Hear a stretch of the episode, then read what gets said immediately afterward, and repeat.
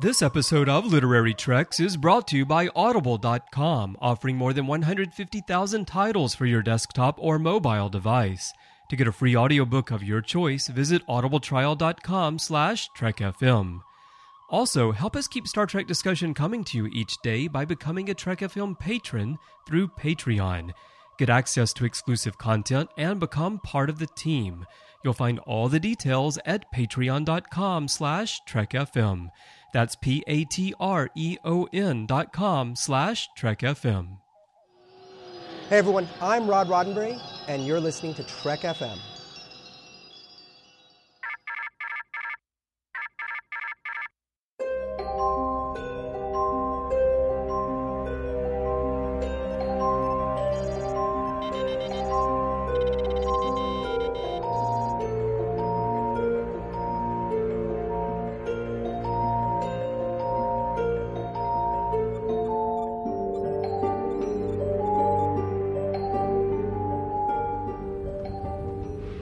These books? I thought I'd take some light reading, in case I got bored. Welcome, everyone, to another episode of Literary Treks, our dedicated Star Trek books and comics show. I'm Christopher Jones, and with me, as he is every single week, is my esteemed co host, Matthew Rushing. Matthew, what's that all over you today? Looks like, are you covered completely in protective creatures?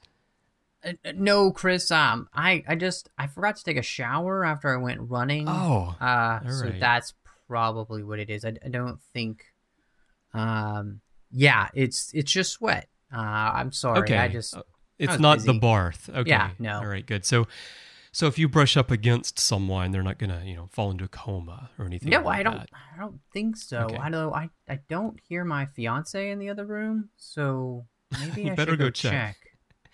So, so this is a reference, everyone, to what we're going to talk about in the feature today: the storyline of the Slings and Arrows book, "That Sleep of Death," and this is going to be a shorter literary treks, definitely a shorter show for literary treks than usual today, because it's a very short e-novella, the fourth book in that Next Generation series, which bridges the gap between generations and First Contact, and there's just not a lot in that story. And we're also thin on news today as well, Matthew, but we do have one item that we want to remind everyone of from last week, and that is, of course, the petition to get the USS Titan into the official Starships collection. Chris, uh, this is something that uh, I'm pretty passionate about. I know you are. Uh, I know Sean Tourangeau is very passionate about, um, and the Trek Collective, James or the Trek Collective, is very passionate about. hmm Uh, exciting to report right now, 25% full on the petition. So uh, only 75% more to go. That's that's the uh, glass half full look at everything tonight. But glass half empty, we still got 75%, and I know that we can make this. Definitely, definitely. Actually, you know, we've gained about 500 signatures in this campaign since we talked about it last week. And there is no time limit on this. So it's not like they're saying you have to have them by September 31st or it's off. So it may be slow, but I'm actually encouraged by the fact that 500 more people have gone and signed this. And we're right now at 1,253 signatures as we're recording. Out of 5,000, as Matthew said, that is 25%. Yeah, and those are great. Those are great numbers, Chris. And um, I'm so excited that fans are responding to the petition. Um, and I'm glad that in some ways, hopefully, we, we've been helpful in getting the word out there. So, uh, you know, get your friends to sign this. Get your Star Trek friends to sign this. It's a big deal. Um, I think any way that we can get the Titan as a part of this Starship collection, Chris, I, I, I think we, we can make it happen. And I definitely believe in all the the lit fans out there, and, and I think even just Star Trek fans. You know, this is something that's on Star Trek Online now, and it, it's out there. So Mhm. um, even those fans, hopefully, they'll go and want uh, you know a copy of this model Yeah, on hopefully. their shelf. So, Matthew, here's my plan. After the Titan succeeds and it gets made, and then we get the Aventine, which we've talked about, I'm going to start a petition for those little jet ski things that the Romulans were using in the intelligence gathering comics that we did a few weeks ago here on the show. You think 5,000 people want to buy those? You know, Chris, I'm not sure, but I'm I bet there are fans out there that would just, you know, eat that that up. Um and so Maybe. I mean, it, if you're It'll all be yeah, Romulans. Romulan exactly, spies. They 5,000. Romulan spies will will sign I up. mean, if you're excited about, you know, small shuttles from Cardassia, you know, and you're Yeah. you really want that on your shelf, I, you know, why wouldn't you want a, a small scooter like thing? Yeah, jet ski. read by Romulans. That's fantastic. Yeah, why not? Everybody wants that. So so we just wanted to remind everyone about that and give you an update and encourage you to go over and sign. It's at petitionbuzz.com, the word petition, the word buzz, dot com slash petitions slash USS Titan. And we'll put a link in our show notes. If you go to the Trek Collective, you'll see their article and they have links as well. So get on over there and uh, sign up on that. So, Matthew, that's really the only thing we have in news. It's a very slow news week in the world of books and comics. So, we did want to address one piece of feedback that we got this week about last week's show, however, and just explain a little bit about our approach to covering books here on the show. This is a letter that we received from listener Martin, who is a longtime listener of the show and often communicates with us, and we really appreciate Martin's support. What Martin said, though, was Hey, I was just listening to the latest Literary Treks podcast where you review This Grey Spirit, and I'm afraid you've got me screaming in frustration to the point where as soon as I got to the office, I had to come here and start pounding furiously on the keyboard. You spent 20 minutes discussing Shakar and how you didn't understand his motivations and his arguments with Kira. And I'm afraid that's because you've completely misunderstood what's going on here. I'm not sure if you haven't read the following Mission Gamma books or you've forgotten what happened in them, or maybe you do know, but you're deliberately talking as if you don't to avoid spoiling future novels. So, on the off chance you haven't read them, I'll spoiler space this. And then he goes down and then he tells us about there's something about Shakar, and we don't want to reveal it here either because it's why we weren't talking about it last week. There is something going on with Shakar that explains his unusual or questionable position on this issue regarding Bajor and the Federation and Cardassia. And Martin was very, very frustrated because there is something going on that explains why he's acting this way, and we didn't talk about it, and we were just talking about Shakar's motivations. But we we don't want to spoil something that's not actually in that book because, uh, as I told Martin in an email, we know that a lot of people will read a book and listen to our discussion about that book and then read the next book and then read our discussion about that book. And so when we're doing a series that is going to be spaced out over the course of many, many months here on the show, it's not going to be four shows at one time or even four consecutive weeks. We don't want to talk about what happens down the road because we're going to discuss the book from what the author is giving you in that book because that's all that you as the reader have to go on.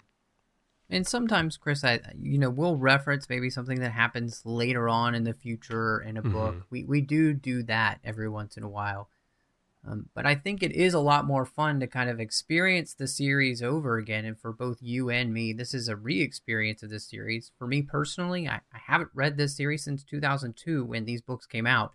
It's quite a long Mhm. time ago, and honestly, I completely forgot what happened to Shakar. I knew something was going on. Martin reminded me of what had actually happened to him, but I knew it had something to do with, uh, you know, it's just not right what's going on with him.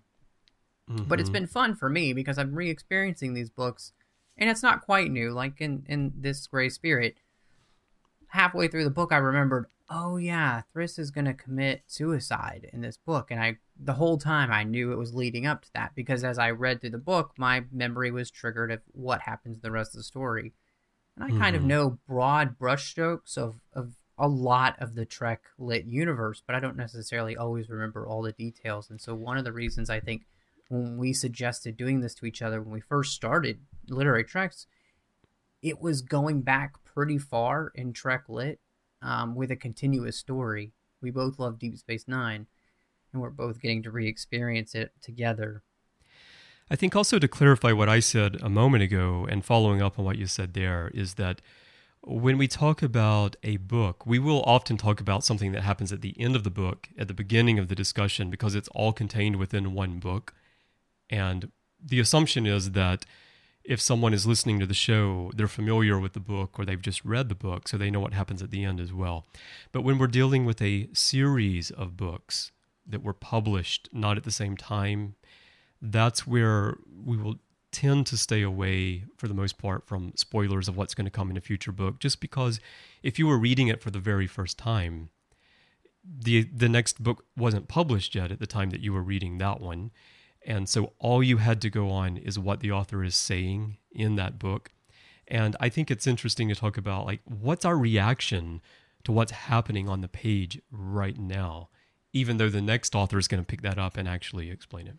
Well, and it makes it a lot of fun to do that, I think, for me. And as well, I think for a lot of the listeners that are maybe reading along for the first time. Uh, Chris, I can't tell you how many people I've, I've run into on, on the Trek BBS who Mm-hmm. You know, they're just getting into Star Trek Lit and they're reading through, you know, Deep Space Nine relaunch right now. And so I totally swear by how awesome the Deep Space Nine relaunch is. I'm just excited that I, have forgotten some of the story points so that as we reread them, um, it's not just a, a, really boring exercise for me. I'm really right, getting to yeah. go back in and, and enjoy these books uh, as much as I enjoyed them before, or maybe be a little mm-hmm. bit more critical than before um, because I have a whole new perspective, you know, and, and especially mm-hmm. a lot more life experience now that I'm rereading this series and just a lot of these Trek books in general. Uh, some of the books that we'll cover, um, I, you know, Shadows on the Sun, like we did with McCoy, it's it's a nostalgic personal favorite for me. So as mm-hmm. critical as mm-hmm. I may or may not be in a book like that, I'm going to be a little bit more lenient, and that's going to come out, and I'm going to let you know that right up front. So I, I think that this is the fun of, of rereading a book, those just getting to experience it anew. Um, you know, I just finished rereading Harry Potter for like the umpteenth mm-hmm. millionth time, you know, that I have. But I always find something different. And when I read it, mm-hmm. reread it, and I, I respond well, that's why we watch that's why we watch episodes over and over, right? Yeah, definitely. Well, as and as well. Chris, I'm always reminded too, you know, for you, say Children of Time and Deep Space Nine, first time you saw that episode, you hated it hated it. I thought it was the worst episode Star Trek ever made. And now, and now I love it. Yeah, there you go. So it, it's so, the same thing with with some of the books. Things change, uh, yeah. and some of the the surprises that come along, and sometimes yeah. not so surprises as we might talk about later today. And and for me too, I, I will admit that I have trouble remembering what I talked about on a podcast two weeks ago. So, like you, Matthew, I because I have so much stuff running through my head all the time, and it's always something new that we're discussing, and and things get uh, pushed away, and and I'm getting old, so my brain doesn't work as well anymore. But but it's uh, like like you, like I know broad strokes of things, but the fine details they do uh, uh, fade away. I'm also looking forward to reading Mosaic again, which we're going to talk about coming up. Probe as well uh, I suggested to you that we do Federation oh, yeah. sometime, which would, for a long time was my favorite Star Trek book, but I haven't read it in I don't know at least a decade. I read it when it first came out. I had it in hardcover, and I've read it since. But it's been forever. Well, so now, reading I that mean, again will be kind of a new experience for me. Completely different story now that we've seen First mm-hmm. Contact mm-hmm. as well. You know that book came out mm-hmm. way before First Contact, and so this book was the first meeting of Picard and Kirk, you know, and in, in, a kind yeah. of a strange timeline thing happening and, and all of that. So that, along with Zefram Cochrane kind of being at the center of it as well. So again, perspectives change as we go back to some of these books and, and, and, and read them again. I love, though, thank you so much, Martin, for writing in because we really mm-hmm. appreciate the fact, fact that you have such a passion for the lit and and for our show. Um, and and I understand mm-hmm. kind of listening to a podcast and being like, oh, how are you guys so stupid? You know, you know um, because we all do that. And uh, well, Matthew, let's okay, uh, let's just let's just cut all of this and, and be honest here, Martin. Matthew and I, there's something a little off with both of us too. last week, and that's why you know it was a little. You know, it's kind of the same thing that's going on with Shakar. Happened to us too. but I, the the last thing I'll say on this, uh, Martin, and anyone listening who had the same feelings is. Try, in that situation, you know, take it to try to imagine someone else reading it without knowing what was going on and how they're taking it in, because that's part of the fun of doing the podcasts and what we've been talking about here, reading books watching episodes or whatever. We're all about, you know, different angles and different perspectives on things. So even if you know what's going on, just step out of that and say, here's another take on it from someone who doesn't know. Well, and I think sometimes too, Chris, uh, we get some great ideas that come to us as we're we're talking about things, and we're approaching it from that perspective because mm-hmm. it, it leads to some interesting conversations. And so the just the conversation about Bajorans and um, who they are and how they respond to Cardassia at this point, I thought was a great discussion. And I really do stand by. I think that there are some Bajorans out there who have the feelings that Shakar was was verbalizing, mm-hmm. even if there's mm-hmm. something different about him. And right. I, so it's not even yeah. specifically about him. It's the attitudes. Mm-hmm. It's two different attitudes. The attitude represented by Shakar and the one represented by Kira that I found interesting and was my primary point in putting that on the outline in the first place. So thank you. I don't care that much about Shakar himself, yeah. honestly. Oh goodness. um, well, and this is maybe the only time Shakar's actually really interesting in general. Um, is mm-hmm. when he's not quite himself. So maybe that says something yeah. about the character. But again, so. uh, we really do appreciate the feedback. It's so much fun to to be able to hear from from the listeners and and what you guys have to say, and we definitely take it seriously when you take yeah. the time to write us an email because I don't know about you, Chris. I don't even really get that many emails anymore unless it's junk mail. Yeah, yeah, same here. Martin did sign off his letter by saying, "Anyway, glad I've got that out of my system." So there you go. and um, yeah, but we wanted to uh, mainly here explain sort of our approach to reviewing and discussion and w- why we may or may not reveal information. And um, I I know a lot of listeners probably think that we spoil too much stuff. Probably, uh, I am kind of sensitive though about trying not to spoil everything, particularly the endings of books. Uh, that's why we we often gloss over the very ending of books because we're like, let's leave those last few pages. No one knows quite what happened. All right, so there we go. If you want to send feedback to us, though, go to trek.fm slash contact, use that form, choose to send to a show, choose literary treks. That'll come to us by email. And of course, you can hit us up on social media, send us a voicemail through the website, all those ways. We'll give you all the information again at the end of the show as well. All right, so that's all we have in news. Uh, before we jump into this, what's going to be a short feature today, we'd like to remind everyone about ways you can support the show because we really do need your support to keep the show going every week. One way is Patreon. Patreon is a lot like Kickstarter, but it's a way for you to support the creatives that you love on a monthly basis. We now have a home on Patreon. We put all of our shows on there as well. When we can, we're putting out shows early before the normal public release, and those will be available to patrons at the $15 level and higher.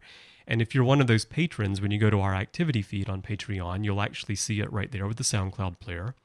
And you can listen to the entire episode. And then those become public on the normal publication date. We also have lots of other perks for you. Everything from digital wallpapers all the way up to associate producer credits, the chance to uh, be part of our content planning committee, to sit on the recordings of your favorite shows and even at some higher levels, a chance to take part in some shows. We have just all kinds of different things uh, that you can get in exchange for your support. We have goals outlined there on the page so you can see what we're working on right now and what we need help with. You can contribute any amount you want, but we do have preset levels with those perks outlined and we've we've had a number of people sign up and and I actually want to just say thank you to all these people who have contributed so far. We've only been doing this for about a week now there's uh, Norman Lau, Renee Roberts, Lisa Stevens, Ward 3, Romy Zacher, Janet Worley, Richard Cleveland, Eric Wellsby, James Keith Gardner, Felipe Garcia, A few people who only have their first names here. David, Aaron, Pierre, Benedict, Mike Crate, who's a huge supporter of ours in pretty much every social media channel, and Carl Morer. So thank you so much to all of you guys who have contributed. It really means so much to Matthew and me and everyone on the network that you're supporting us there. Chris, I, you know, I look at those numbers and I, I just, um, you know, I'm just astounded that that people would would care enough about what we do um, to to want to support us financially, and um, it is expensive. Um, you know, mm-hmm. we talked about we were just talking about actually on the other side of the page the the costs surrounding just hosting the shows in mm-hmm. general and, and and really adds up it does um and you know we have a lot of shows on the network right now and and that cost keeps going up as we produce new shows like Axanar, the official podcast and, and mm-hmm. things like mm-hmm. that so i i I wish that I could express honestly what it means to know that there are people out there helping us produce the shows through their hard earned dollars. And so just know that we don't take it for granted and we want to do our best to continue to put out the best Star Trek podcast out there um, because we have a passion for it just like you do. Absolutely. Yeah, and this show in particular, Literary Treks, you know, Matthew and I are buying books and comics every week it for is this show out of our pockets too. So it really adds up pretty quickly. So if you want to support us, check us out at patreon.com slash trekfm. That's P-A-T-R-E-O-N dot com slash trekfm and you'll see our milestone goals in the sidebar. Currently, we have some one time goals in there that we need to take care of right now, and then we'll be changing those to more long term goals after that. In the middle of the page, there you will see all the different levels that we have clear all moorings, thrusters, one quarter impulse power, full impulse power, all the way up to transwarp drive but we promise not to have lizard babies with you, so don't worry about that. Whew, that's a good one because I we don't really have a Janeway for them to have those babies with. So, goodness. Yeah, yeah, yeah, yeah. I don't want it to be me, that's for sure. So, but if you go there, you'll see home uh, creations activity. Uh, if you click on uh, activity, we post various things there. Creations are our shows and other content. We're gonna have exclusive content on there as well just for patrons. So check us out, patreon.com slash trekfm. We really do absolutely appreciate any support that you can give us in operating the network here. So the other thing, Matthew, another way that people can support us is by supporting our sponsor, audible.com. Every week we tell you about Audible. It's a great place to get your audiobooks. And as a Trek FM listener, you can get a free audiobook of your choice just for trying out Audible all you need to do is go to audibletrial.com slash trekfm and sign up and choose the book you want. We always recommend a book for you here. Matthew, I'm going to go ahead this week, and we've probably done this recently, but I want to recommend Probe because we're going to do that later on this year on the show here. And I think I mentioned Probe earlier, actually, in our discussion today. And I remember very little about that book other than it reminds me of Rama 2 if Star Trek IV The Voyage Home was Rendezvous with Rama, the great Arthur C. Clarke novel, then Probe is Rama 2, where the probe comes back into the system and people still don't know why it's here.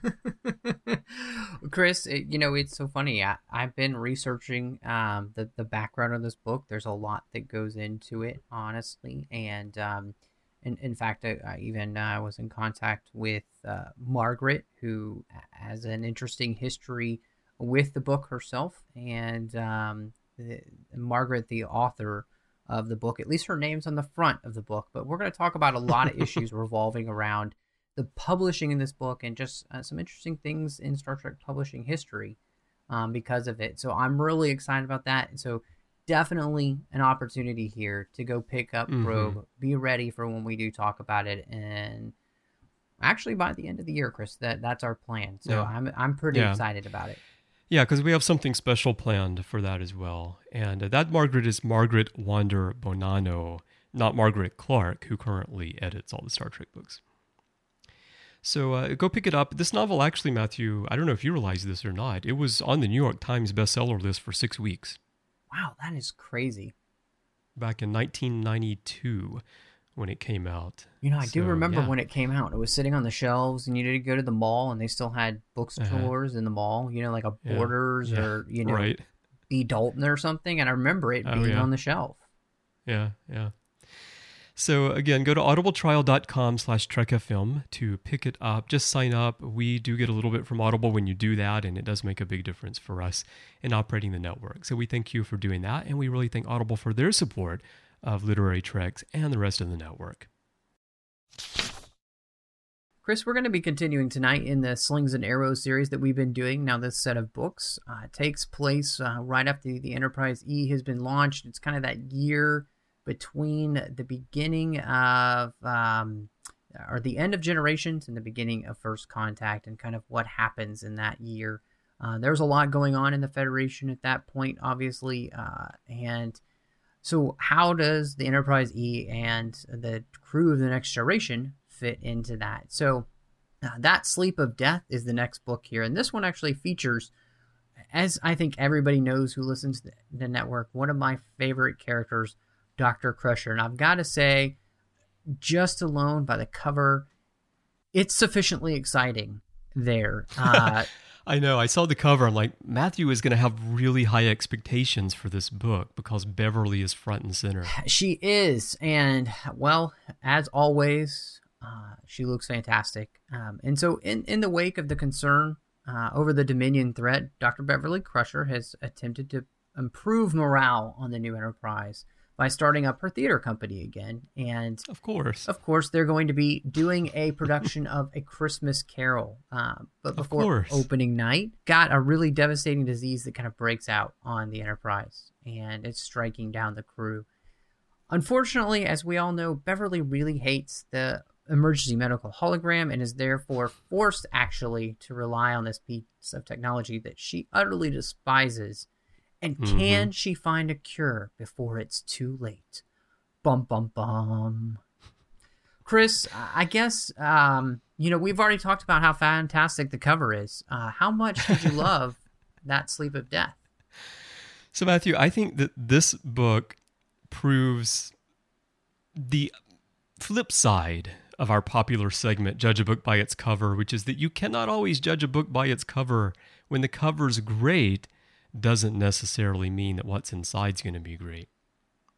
Wow, Chris. Um, I have to unfortunately agree with you. Uh, if I were to judge this book by its cover, I would say, huh, this looks like it's going to be a very interesting, uh, maybe Mhm. um, holodeck romp, something like that, involving the EMH as well as obviously the cover has Riker here in his, uh, you know, Christmas Carol garb hmm and of course Beverly front and center, which is very exciting.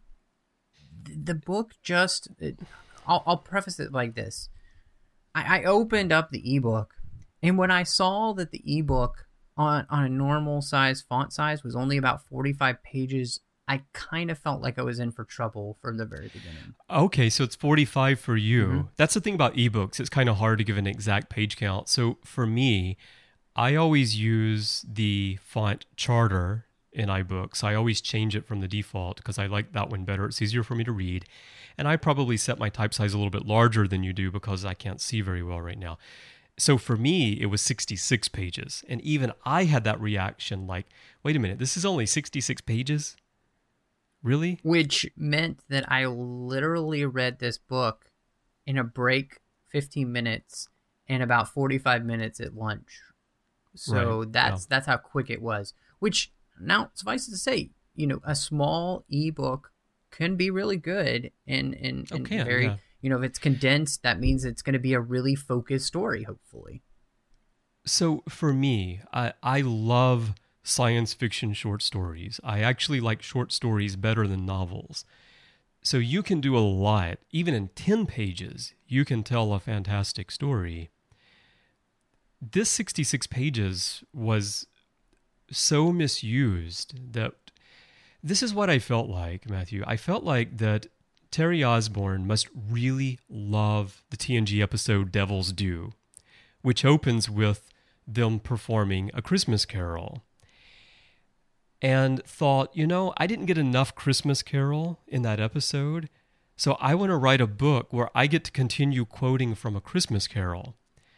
But in order to do that, I've got to have some other story that goes along with it. And if I can kind of make them parallel each other a little bit, that would also be kind of cool. And there's this ghost in A Christmas Carol. So I can have this alien who's able to sort of slip into the realm of death when people are sleeping. And it'll be kind of the same thing. But I'll spend most of my time quoting from A Christmas Carol. You know, I, is that is that is that too harsh of an assessment of this story? No, I really don't think so. Um, and it is kind of unfortunate because I feel like this book was a perfect way to kind of talk about what life is like on the brand new Enterprise E. Mm-hmm. Uh, I I thought, you know, okay, this I think is a great way to kind of dive into these characters and and what life is like here on this this enterprise that, that we don't we don't really have an idea uh, of kind of what life is like there. We, we we've seen the Enterprise D. We saw that for seven seasons. We have an understanding of uh, you know what life looks like there. Um, you know it's it's ten forward, everything like that. And yet we don't have that for the Enterprise E. This whole book series is a, a series of stories that are focusing on the first year of service for that enterprise. It's also about the characters exactly. and explaining why some of the characters are the way they are in First Contact. And that's something that I felt the Oppressor's Wrong did very well in explaining why Geordi has ocular implants mm-hmm. instead of his visor when we see him in First Contact. This story, on the other hand, I'm, I'm trying to think what's the purpose of this story within that context? If this series of six books is designed in part to set up First Contact, what is it in this story that sets that up? And the only thing that I really came up with was an explanation of why Beverly is so rude to the EMH when she has to activate it. Which I, I think is such a, a very small nugget uh, of information to be talking about. You know, Beverly doesn't get a lot of play in, in stories. Um, I can think of, I think. Uh, I know Beverly doesn't get enough play for you, Matthew. N- no, no, she doesn't. Uh, Sub Rosa, we're not going to even talk about that um, abomination. But just thinking about um, some books, the only one that I can think of, and I guess in recent memory, is Brinkmanship by Una McCormack, and Crusher actually plays quite a large role in that book. And I really appreciate it because it wasn't just her medical knowledge that was being put to use; it was mm-hmm. her her uh, knowledge of this species that she knew, um, that she was familiar with. Uh, you know, she's been around the block just as Captain Picard has. She's been around for a very long time in Starfleet now. She has a lot to offer, more than just her medical knowledge, and and so I thought it was great that Una had picked that up and used that in that story. I thought that was fantastic. You know, here, uh, Crusher's not really used to any effect. Um, the most interesting thing I thought was uh, was Chris. Apparently, Crusher, it turns out, is actually the one we kind of have to blame for having an EMH anyway. The fact that we have one on Voyager, the fact that we have one, you know, on the Enterprise E, it all comes down to her. Right. Now, one thing that was interesting here for me is that when we see the EMH on the Enterprise E in First Contact, I've always felt that sometime after Voyager launched, Voyager maybe was the first ship to have the EMH. I don't know if that's actually ever established anywhere with any certainty or not, but it was a new technology for sure on Voyager but I felt like Starfleet was starting to install them in other places. So when I saw it on the Enterprise E, it didn't surprise me at all because it was a new, you know, that was a cameo where uh, some people feel like that was a lame cameo for Voyager just to get the Doctor on. But I never felt that way. I thought, well, this makes perfect sense. Enterprise E is a new ship. Here's a new technology. It's a useful technology. So why wouldn't they put it on there? But I also felt like other ships probably were also getting this installed in their sick bays as well. But as it turns out in the story, the explanation is that because Voyager was lost, Zimmerman could not follow up on the trial that they were running with the EMH, and therefore they had it installed on the Enterprise E, being the flagship. Therefore, that would mean that yes, Voyager probably was the only ship that had that EMH at that point, and now the Enterprise E is the second ship to get it. Well, and that's very much what happens in the story. You know, it turns out that the field test, the secondary field test, is going to be happening on the Enterprise. That it had, it had happened on Voyager. Uh, Voyager being one of the newest ships in, in the fleet at that point was the test run, and of course, with Voyager yeah. missing, there's no way for Zimmerman to keep his eye on that creation, and so Starfleet, she she thinks in her head, somebody at Starfleet must have a grudge against me because that that's why Barclay is right now installing this in my sick bay. And it turns out she's the one responsible for granting him the funding to mm-hmm. um, you know get this project off the ground, which means when she was at Starfleet Medical during season two of the Next Generation, she would have been the one who had been responsible. Oh, she signed off on it. Yeah. Okay. So yeah. I think that was kind of a nice little throwback that connecting the fact that, you know, Beverly was away at Starfleet Medical for a whole season. I do think it's funny that she's the one responsible in the end. And I think it's also kind of interesting because this book does kind of play with that idea that why would you create an, an uh, emergency medical hologram with such a sarcastic wit about him. right. You know, um, and, yeah. and she even sends a note off to Lewis Zimmerman complaining about that, and they need to have a talk, which I, exactly. I thought was very funny because I'm sure if Janeway could have done the same thing at the beginning of Voyager dealing with EMH, she would have as well. okay, so with what you've just said, which is something I hadn't really thought through as much, I'll give this book credit for creating a nice little connection between TNG season two and Voyager First Contact with the EMH. That when Beverly was there as the head of Starfleet Medical, she signed off on this project, which is it's that's kind of a cool little way of of connecting things. But but I don't think it was handled well in the prose here. That I didn't really I didn't follow that thread very well. It was more like Beverly hates the EMH in First Contact. Why does she hate it? Well, it's because of the experiences that she has with it right here. But we just jump in so much. Uh, tell me this, Matthew, and and Terri Osborne is not a new author. She's written a lot of Star Trek books and Doctor Who books as well. This particular story, I almost felt like the prose was written as a children's book because I read, I read to my daughter and I read to my son before that every single night. So I read lots of books, and I don't mean a children's book like a picture book or something, but I mean a, a book written for young readers. It's so simplistic. The story is so simplistic. The the sentence structure is so simplistic. And it's there are so many things that I want to actually have more description of what's happening and for that you need more than 66 pages or 45 pages and it's just not there I, I agree with you, Chris. Um, I, I feel like in the end, the book overall is just kind of lackluster. The the story premise is interesting, and yet it's not taken anywhere, and and there's no actual real resolution to the issue at mm-hmm. hand. Beverly doesn't have actually get to solve the problem, the and she doesn't even use horrible. the EMH that much to help her. So there's the, even the framework that she set up in the storyline doesn't really pay it off. Doesn't uh, go anywhere. Was the problem we had with This Grey Spirit as well last week. So unfortunately, kind of two weeks in a row, we're disappointed by. There's a great setup here, yeah, but the payoff for it doesn't really come through. And in this book, I'd say it doesn't happen at all. No, I would say that This Grey Spirit was fantastic compared to that Sleep of Death. I was getting near the end, and I knew because I see the page count at the bottom of the screen in iBooks. So I knew there were only like two pages left. And the chapter starts, and they're quoting a Christmas carol again, and they're back into rehearsal.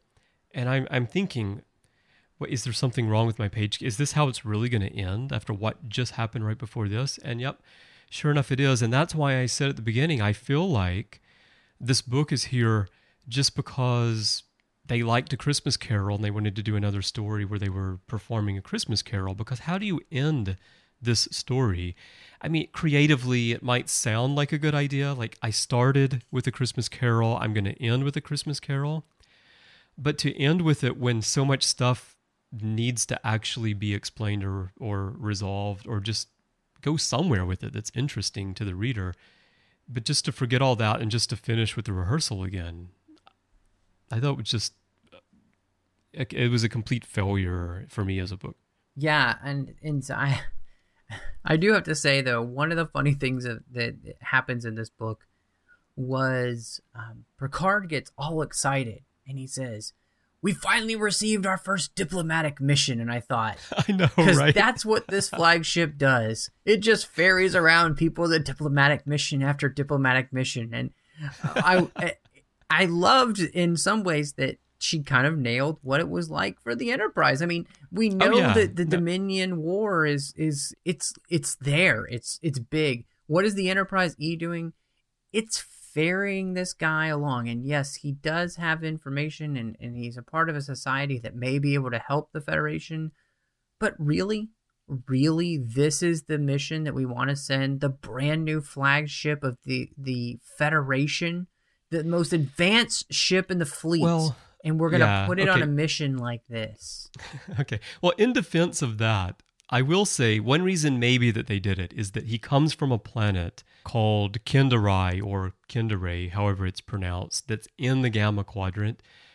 So if I did need to send a starship into the Gamma Quadrant to pick him up, I would want a starship that could hold its own in a fight. And they do say in the book that the Defiant is not available, and so they sent the Enterprise. So I, I will kind of defend that decision in that sense that this isn't your routine diplomatic mission like on TNG where they're within the boundaries of the Federation during peacetime. They actually are going into a dangerous situation in order to retrieve him. So that kind of makes sense. But and and I guess that also highlights sort of my frustration here because I mentioned earlier that I love science fiction short stories and I like general SF and SF concepts. And what Terri comes up with here is potentially really, really interesting. You've got this race, the Kendarians, and they're like very luminous and they're all shiny. There's something really unique about them. And we, he's like covering his face and you're not supposed to come in contact with them. You're not supposed to touch their skin. They don't like to be touched. And we come to find out that the reason is that they are not a symbiotic species like the trill. He actually points that out and says, no, we're not exactly like that. We're a mutualistic species. So you've got this humanoid species underneath, and then their body is completely covered with this other species called the Barth. And the Barth are, they protect the humanoid underneath, but they're not exactly the immune system either because Picard asks, so they act as your immune system. And he says, no, no, it's not exactly like that. Although before that, the envoy, when they wanted to take a, a blood sample, he's like, no, I can't let you do that. If I asked you if I could screw around with your immune system, would you let me? And then later he says, well, no, they're not really my immune system. So a little bit of confusion there about what they they serve, but I think that the concept as an SF concept is potentially really really interesting and I think you could write an entire novel about this that could be very interesting. The problem is in this book that instead of actually delving in to this relationship or what purpose it serves within their society or even how it might benefit the the federation or even how it's affecting the crew which is that it's it's putting everyone into comas but then they wake up the next morning they have no idea anything happened. They were just asleep but they were in a comatose state. Instead of exploring any of that we get a lot of quotations from a christmas carol.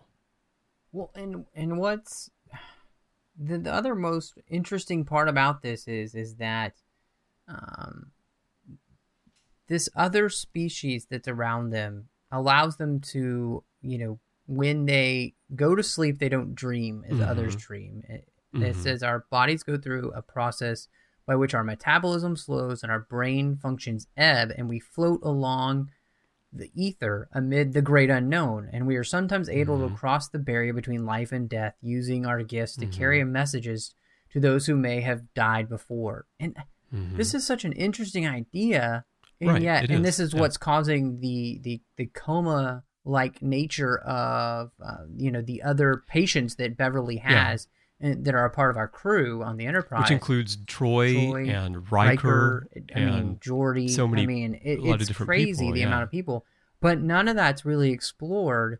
And so Right, all. again, the Yeah. the nature of what's going on here, the setup is very interesting, but actually nothing happens. So it just is unfortunate. I know. I mean, at one point, and this really frustrated me actually because what's the mystery? This alien comes aboard the ship, they leave the transporter room, and they had just explained that from Dr. Bashir's records from when the species had visited DS9, they don't like to be touched. And yet the envoy puts his arm through Troi's as she escorts him from the transporter room. So you know immediately, like, wait, I thought they didn't like to be touched. And he put his arm through her. So you know, like, something is up here. Although nothing ever actually comes from that. He wasn't actually doing anything unusual. It was just kind of coincidental because if there was some benefit, if there was some motive for doing that, it's never revealed in the story. yeah, I, I just don't really understand um, the the setup here, and so I think I kind of want to transition, Chris, because there were a couple. Well, I want I want to say one other Okay. thing though. Go Bef- ahead. The, the, the thing that also bugged me about it, the the medical situation is going on, and you've got crew members. I mean, senior staff falling into comas, and Beverly is in there with the help of the EMH. But then she turns off the EMH, studying uh, blood samples and things, and then Ogawa comes in to sick bay and says, "What are you still doing here? Isn't it time for rehearsal?" And then Beverly leaves sick bay to go do rehearsal for a Christmas carol. In the middle of this medical situation when Troi is supposed to come in a few hours later for an examination. And then when they're in the play, she gets a page from sick bay. Dr. Crusher to sick bay immediately, medical emergency.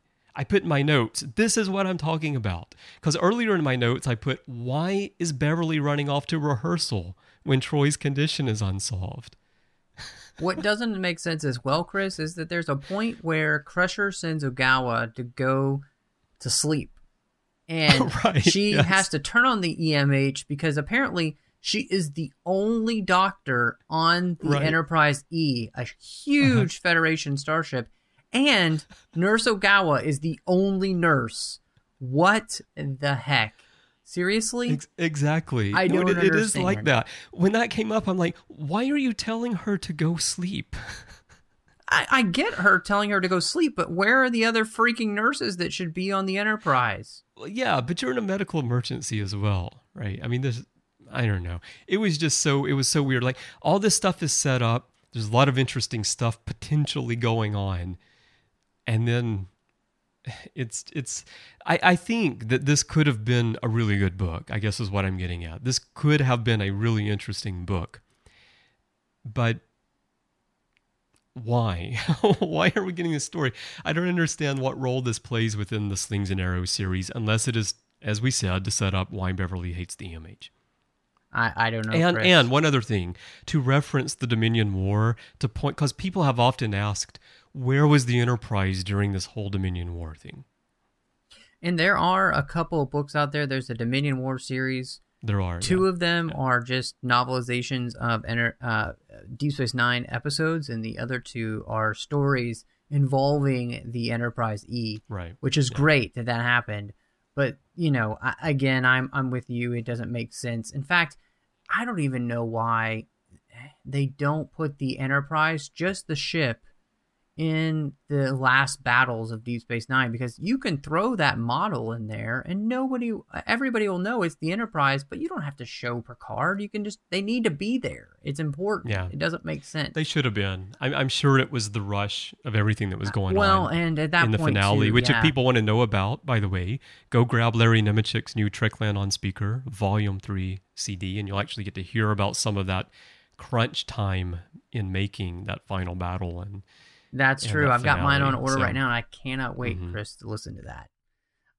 so Chris, we do have some interesting, I think, character things in here for a few of the characters. One was the relationship between Troi and Riker, because this envoy comes on and he kind of, well, let's just say he's hitting on Troi because we all know Troi gets all the, the men that come on the, the, the all the envoys actually. You, you notice that she really likes these bad boy envoy men, you know? she does. And so uh, Riker kind of has a reaction to this, and uh, Beverly's kind of watching them. And there are a few times where they have this kind of married couple interaction, and she even thinks that in her head how, you know, they really do just act like an old married couple, and she's kind of wondering yeah. when they will kind of finally make their move. Mm-hmm. Which you know makes makes sense because Troi and Riker will finally get together at the end of Nemesis. And I think oh, everybody. Gosh, spoiler alert, there, Matthew. Yeah. Um, well, uh, sorry about that. I thought that whole Titan series was just them running off somewhere. Yeah, they just uh, hop the Titan, steal it, and head to Risa to get married real quick. Um, mm-hmm. But I, I, thought that that was uh, just a little bit interesting to see their interplay, especially as we move from, you know, the Enterprise D to the Enterprise E, and obviously an insurrection as well. That I feel like she's kind of alluding to the fact that Riker and Troi are are moving in a, in a way they don't even necessarily know at this point, but that their okay. their relationship yeah. is is underneath the surface and will kind of come to bloom there. And you mm-hmm. know, uh, yeah, that is in here. Yeah. Mm-hmm. Um, so I thought that was great. And then I I love that she had this great little snippet uh, about Crusher and her feelings for Picard and that yeah she mm-hmm. had this uh, great portion where she just talked about how there's a small bit of her that Beverly kind of keeps locked in in kind of a uh, you know a proverbial box uh, and then she kind of reaches for that just every once in a while knowing that there's really someone other than her son that cares about what happens to her and kind of knowing that it'll probably never happen but that you can tell Beverly would not be opposed to the idea of of Picard finally making the move. Oh, definitely. I yeah. liked that because you know, obviously, if you watch the first season of TNG, it's laid on pretty thick that there's a sexual chemistry and tension there between the captain and the doctor, and then nothing really comes of it ever, right? And until obviously Death in Winter, which is, the book that you know takes place mm-hmm. um, after the events of Nemesis, and so mm-hmm. it's it's a nice little allusion to that.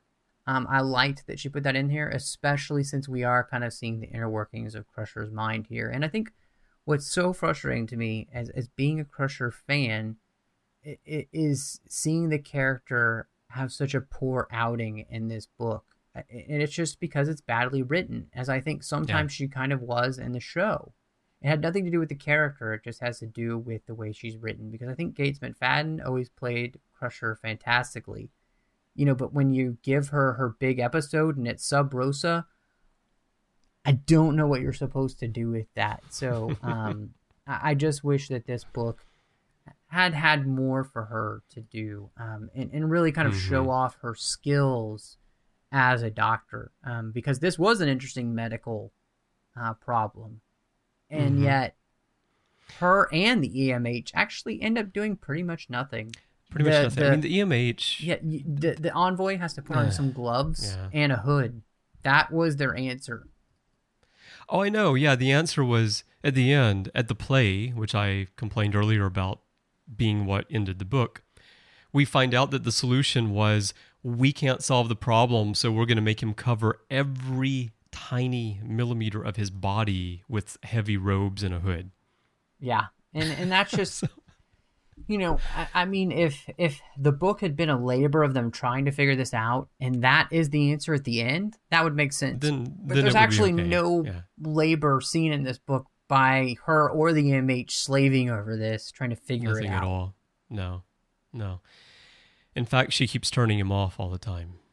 Computer. Yes, mm, yeah, which I yeah. mean, I can understand because he's obnoxious as all get out, but I think he's funny. Yeah, personally. I mean, he, he he's funny if you are watching him, but the thought of like having to work with a character like this, sure, sure, nobody sure. could do. It. I mean, we as a viewer, that's great, but actually being, I mean, yeah, you we've probably all worked with somebody who thinks they Oh, know yeah. everything and is a complete jackass. Yeah, That's what it would be like to work with the doctor.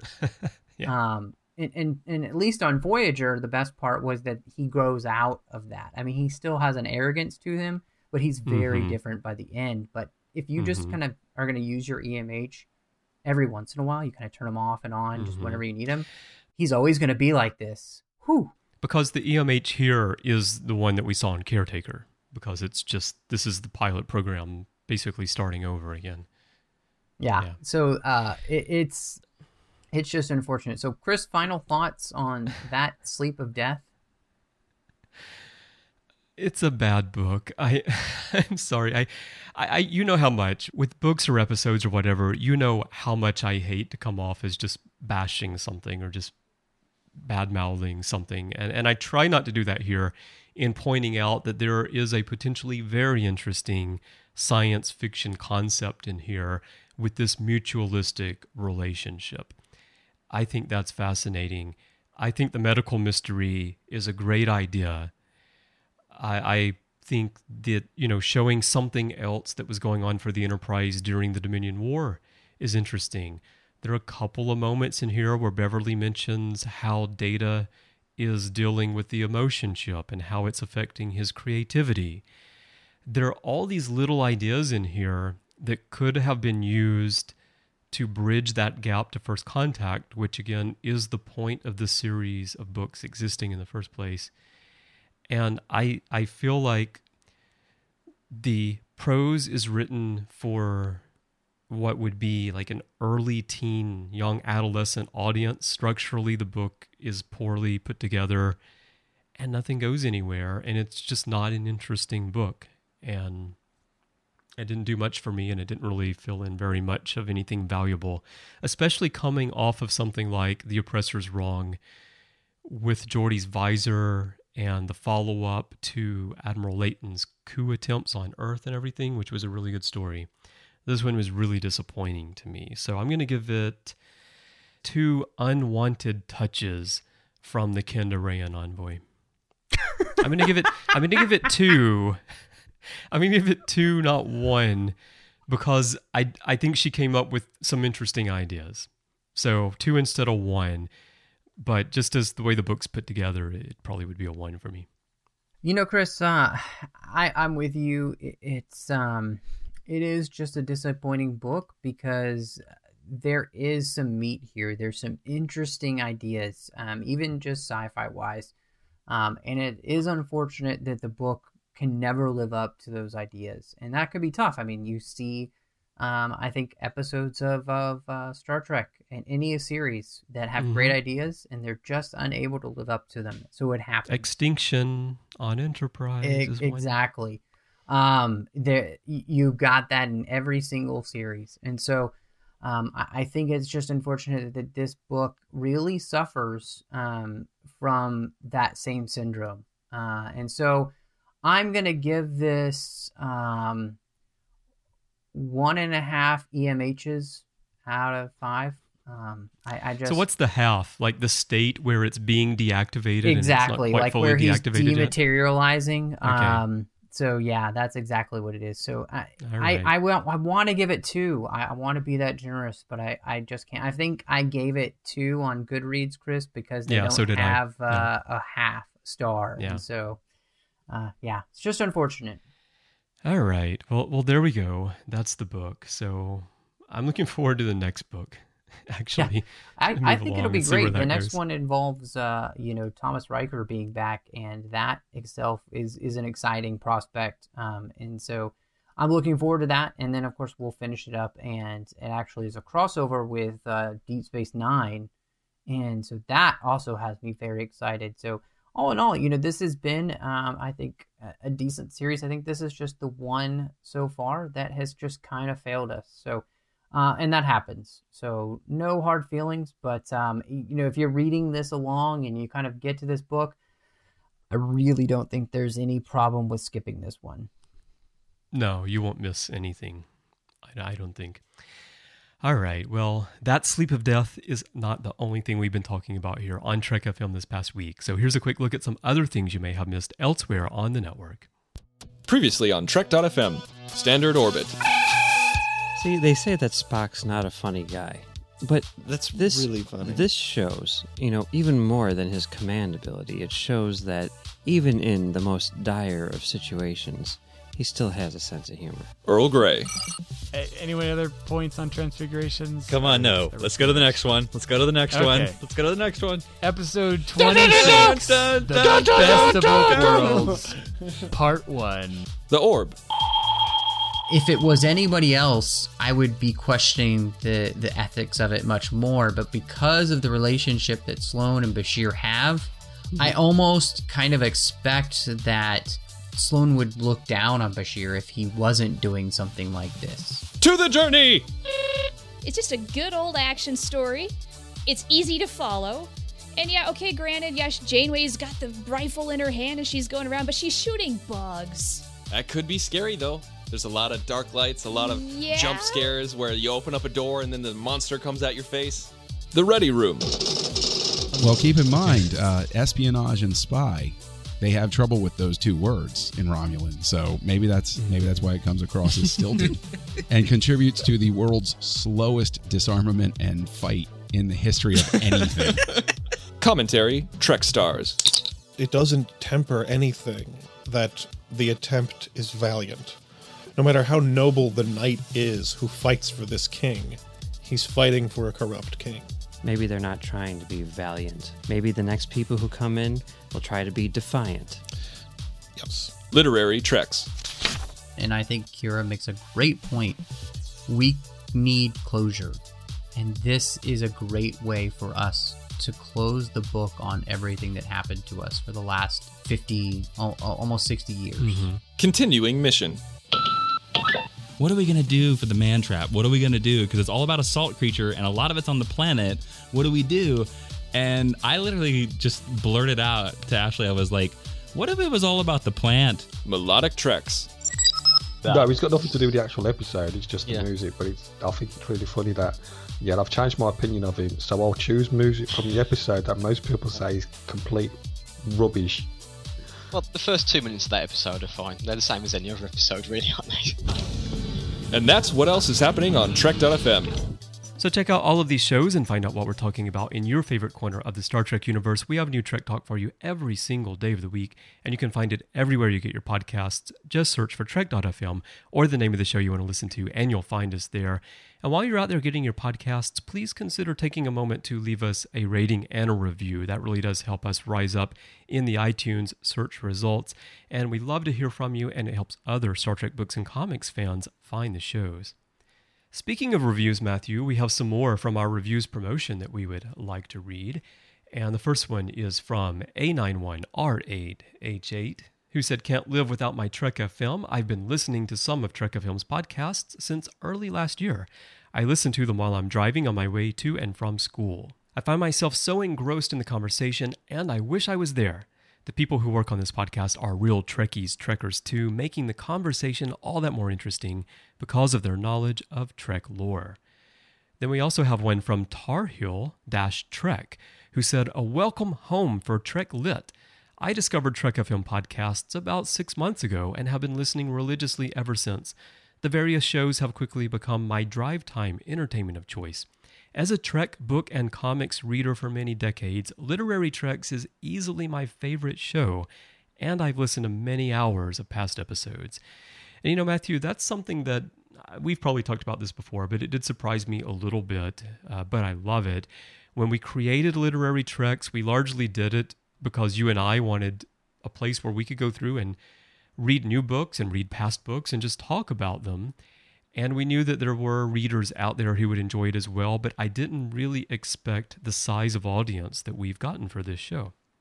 You know, Chris, uh, I honestly didn't either, and and I think it's great because um, it, it gives people who love the books a place to go, um, and I- I think it's brought new people into reading the books as well. And I'm so excited to be a part of a show that helps people want to read more Trek lit. Um, that to me is just phenomenal. And so, um, yeah, thank you so much for spending the time to review the show so that more people can find it. Yeah, absolutely, absolutely. So uh, we we have two more. We'll read real quick here today. We have one from E ETN SKVL. Ah, here it is. Five stars. This is my absolute favorite of the shows you guys have. I'm a reader and I am desperately trying to keep up. I immensely enjoy the deep, thought provoking discussions you have about the continuing saga that is Star Trek. Please keep this one coming. Well, no worries. It's definitely going to continue to be coming your way. And uh, actually, I was thinking there too, Matthew, that when I think about all of our other shows, you know, we've designed them in a way that they're pretty open ended. You know, we don't, we're not a review show for TOS or TNG or DS9 on those shows. We talk about the uh, minutia of those shows. So they have a really long lifespan. But no show has as much of a lifespan as one about Star Trek books and comics because there are thousands of books and comics out there. This is true, Chris, and they just keep adding more, which uh, makes our job so much easier. it does.